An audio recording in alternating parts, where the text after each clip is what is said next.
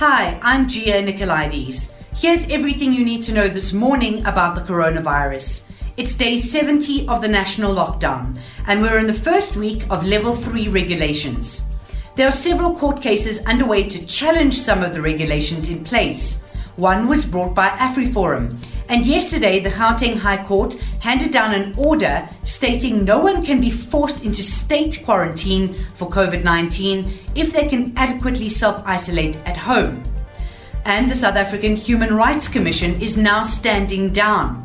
It's threatened legal action against the Education Department over its back to school plan, but now says it's satisfied with it. Schools are expected to reopen on Monday, the 8th of June, starting with grade 7s and 12s returning to class. Now, when the first lockdown hit, the Public Works Department decided that was the perfect time to build a fence to ensure our porous borders were protected from ingress and to ensure the population was protected from virus carriers from outside the borders. It cost 37 million rand to set up at Beitbridge border. Because the fence was supposedly urgent, the normal tender processes were bypassed. But now the quality of work is being questioned, as holes have been cut through that fence just days after it was finished. The latest figures show that we have 37,525 confirmed cases. The Western Cape and Eastern Cape now account for 78% of all cases recorded in South Africa.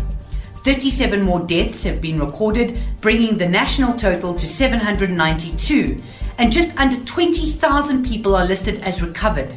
That's a recovery rate higher than 52%. Taking a wider look at the pandemic, residents of Moscow will soon be able to leave their homes to take a stroll for the first time in nine weeks. The nation's hard lockdown eases somewhat on Monday. And scientists have reported that taking hydroxychloroquine shortly after being exposed to COVID 19 does not help prevent infection in a statistically meaningful way.